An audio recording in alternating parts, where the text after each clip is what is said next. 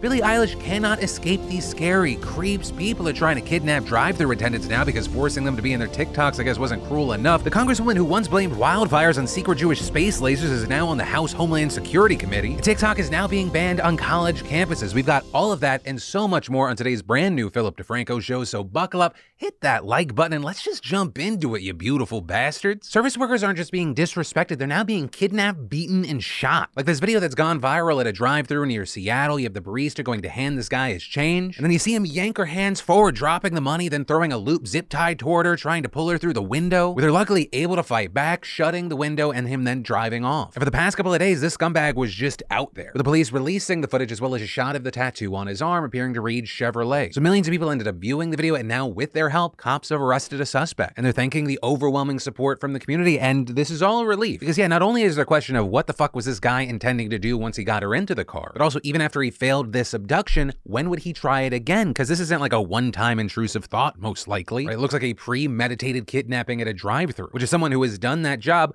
already a shitty job. Or you got people fighting with you or other customers over food, money, manners. And I thought the new worst things were people that just like harass service workers for funny TikToks. It's not funny, you're just harassing people. But then even that seems so small compared to what we're talking about today. And one of the big issues is that we've seen a lot of this in recent years. Like with this situation, there was a dispute over a receipt. You see a man and woman dragging the female employee out of the window. The anchor hair, hit her in the face. Her colleagues able to pull her back inside. And then you have things like at this one KFC, there was a guy who shot the drive-through employee because they said they were out of corn. And of course, you might have forgotten this because the whole world's crazy and it's hard to keep track. Do you remember when we covered the story about that guy who brandished a gun at McDonald's workers for getting the order wrong? And then I guess because that wasn't messed up enough, he gave the gun to his four-year-old kid who then shot at police. So where I'll leave you with this is two things. One, for those of you that work in fast food, the service industry, retail, you know, all of that, I'd love for you to share your craziest encounter with a customer. We'll be walking through some of those on Sunday. And two, if this story can serve as anything, please let it be a reminder to just be nicer to the people who are helping you at the restaurant or the store or the whatever. They're just trying to get a check. They don't need to be the punching bag for your redirected anger. And beyond that, you don't know the other stuff that they're having to deal with or fear, like getting pulled out of a drive-through by someone trying to kidnap you. And then Billie Eilish is scared for her life right now, and it absolutely makes sense. Being super famous seems great, but also has to suck so much. Like it must be amazing to get that much love and attention and adoration, but then you have to deal with the dark side of all of those things. Where it goes too far, it's off the deep end that when you are a lightning rod for attention, that means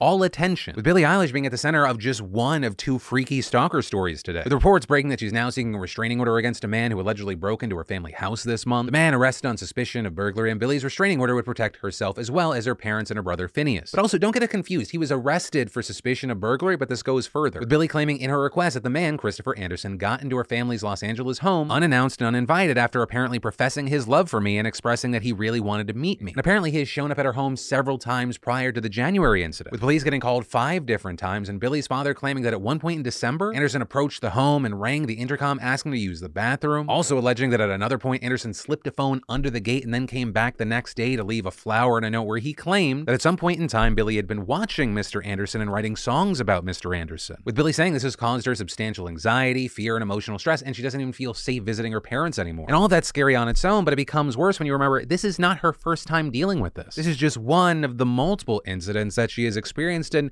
will likely experience more of in the future. And she's not alone. Like I said, this is just one of two today. With Olympic hurdler and bobsledder Lolo Jones also in the news. With Lolo writing on Instagram, in the last year, I've had three different male stalkers. Three times now where guys have crossed the line, jeopardized my and my friend's safety, and altered my life. Explaining that one broke into an Olympic training center and stayed overnight hoping to find her. Another harassed her friends in an attempt to get to her. And one stalked her house and told police he knew her from social media and that he had actually been invited to live with her. With Lolo continuing in this post, I'm done. If there was any confusion here, let me be very fucking clear. I'm not interested ever. This is not the way to go. And in that post, she included what appeared to be security camera footage of one of those stalkers at her door. With her again writing that she doesn't want to date randos who follow her on Instagram. With her also including a slide with advice on what to do if you're in a similar scary situation, right? Because yes, we're seeing headlines about this happening to celebrities. And of course, with the attention they get, it's going to happen to them more. But this is also something that happens to other everyday people. So what we need to do better as a society and provide more resources. This serves, I think, as a good reminder to try to stay safe, protect yourself out there, and just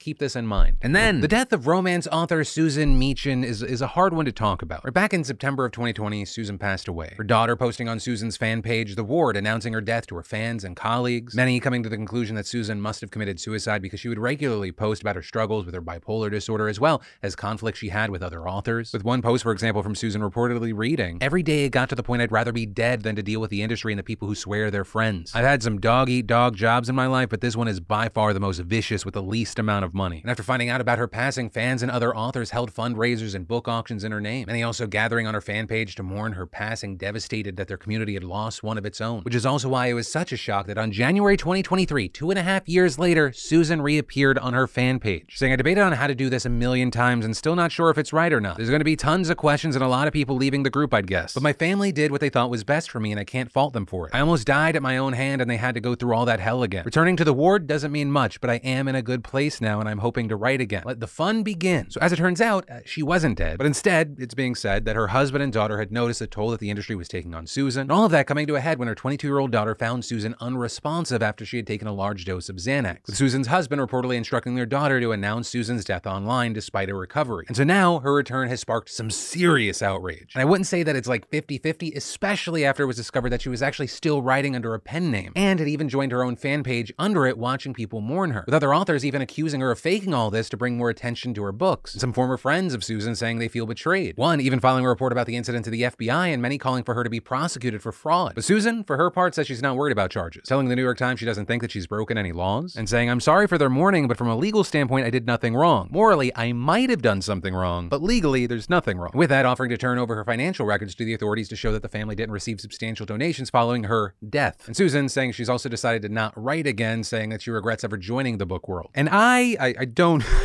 don't have the words. Why? That's the only question I have. Like, would there have been a meaningful difference to say, like, I'm burnt out, this isn't good for me, and then you just go on with your life, versus emotionally manipulating a countless number of people, many of whom probably care for you? I just don't understand the thinking. But I mean, what are your thoughts? And I also I ask you that in a way that please don't go harass this person that's obviously going through something. But like, I just I don't understand people. And then by now you're probably wondering, Phil, what are you sipping on? Which is why I got to give a major shout out to the sponsor of today's show, eBoost. These bad boys taste great and they've been giving me the kick I need to get through my days. Plus, 110 milligrams of plant based caffeine won't give me the jitters. And Superfuel has way better ingredients than most other energy drinks that you're gonna find. It's sweetened with honey, fortified with 10 essential vitamins and minerals, nootropics, electrolytes, and antioxidants, and was voted best energy drink of 2021 by Eat This Not That. And it has no artificial colors or sweeteners, and it's great for everyone, whether you want everyday energy, you're working late, have jet lag, or have a pre workout boost. And did I mention that each can only has 1 to 2 grams of sugar and 15 calories or less per can. Strawberry lemonade and sparkling blue raspberry, my personal favorites. And the flavors are so smooth and the carbonation is just right. And honestly, you can't go wrong with any of them. So go to eboost.com slash DeFranco and use code DeFranco to get 30% off site wide. And get on it now because that 30% off deal never happens and it's their best deal ever. And then TikTok is getting spanked right now. And it's way harder than whatever it was that you walked in on your parents doing that one time. Because like we've talked about in the past, state governments have been cracking down on the app, banning it from being used on official devices. In fact, according to a new analysis, the app's now been at least partially barred from government devices in half of all states. But now these bans are impacting a major demographic unexpectedly students at public universities and colleges, but also doing so in the classic government way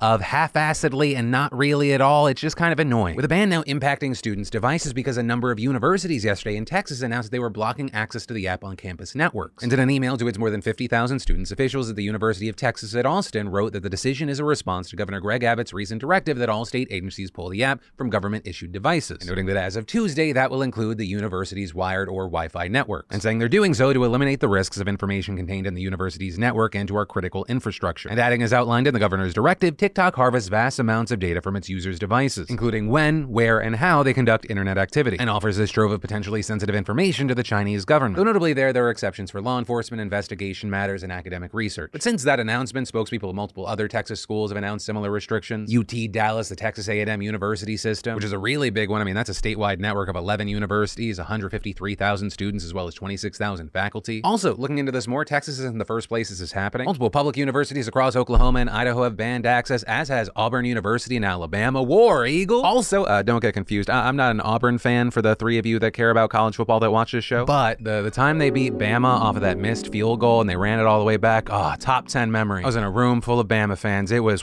best thing ever. But back to the story at hand, also impacting Georgia universities. You get the picture. It's happening everywhere. And as far as why it said these bans are massive, your Texas Tribune say the ban could have broad impacts, especially at universities serving college-age students, a key demographic that uses the app. Also noting university admissions departments have used it to connect with prospective students, and many athletics departments have used TikTok to promote sporting events and teams. That, of course, now obviously going to change. But uh, hey, this is a big deal that it's happening, but it's also going to blow your mind that it's not a fucking big deal at all. Because to access TikTok under most of these policies, you just have to get off the Wi-Fi and use a personal device. Right, well, we're talking about the number of people potentially impact being in the hundreds of thousands, if not millions. We're also talking about the most tech-savvy generation that fucking exists right now. I'm gonna go out on a limb here and say they're just gonna switch off their Wi-Fi or go to other Wi-Fi. Still, the, the fact that this is happening and escalating should be concerning for TikTok as a company. And then we need to talk about the clown show inside of a dumpster fire that is Kevin McCarthy and the House of Representatives. This story is kind of connected to why I was so annoyed at the Democrats who were like doing all that political theater when the Republicans couldn't agree to, to actually elect McCarthy. They're eating popcorn, reading The Art of Not Giving a Fuck. So cute. And it minimizes the just insanity that we are going to experience over the next two years. There's really no shortage of things I could be talking about here, though today I am specifically talking about McCarthy and his handling of committee assignments. Because already McCarthy's been making a number of highly controversial decisions that have been condemned heavily by the Democrats. Right, just yesterday he gave two committee assignments to the newly elected Representative George Santos, despite the fact that he has faced calls from both sides of the aisle to step down for lying about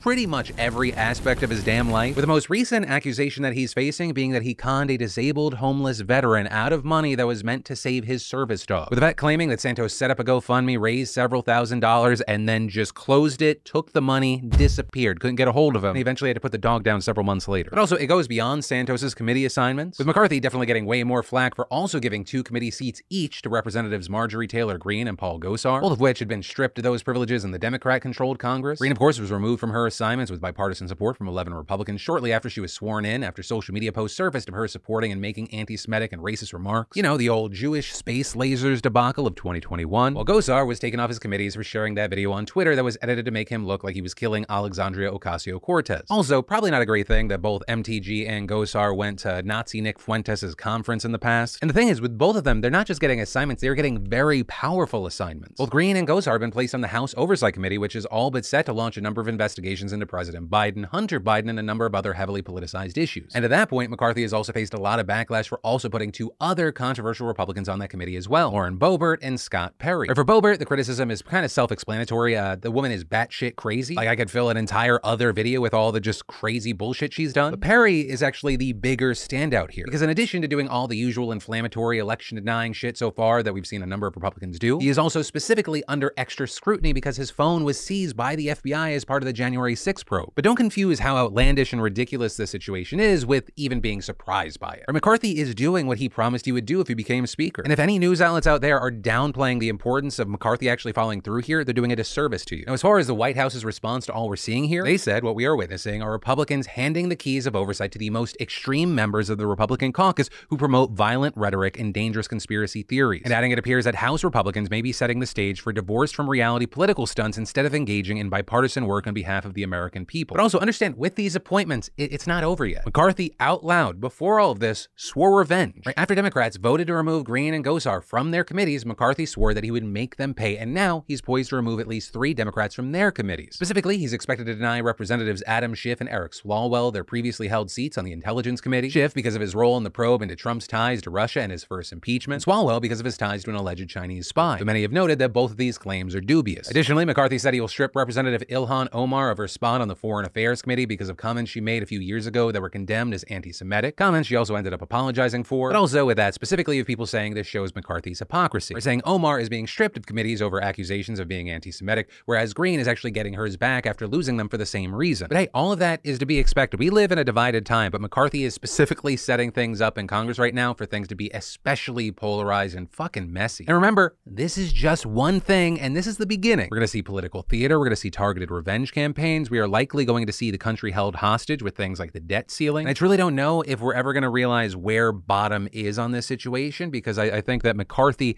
is completely fine with the tail wagging the dog because he has worked his life to get this speakership. And as we saw with the 15 votes to get him into that position, there is a small but meaningful minority of Republicans that will drag him through the ground to get their way. And that is where today's show ends. Remember to leave comments down below on whatever stories mattered most to you. We're going to be talking down there as well as on the Sunday Community Show. But as always, my name's Philip DeFranco. You've just been filled in. I love yo faces, and I'll see you tomorrow.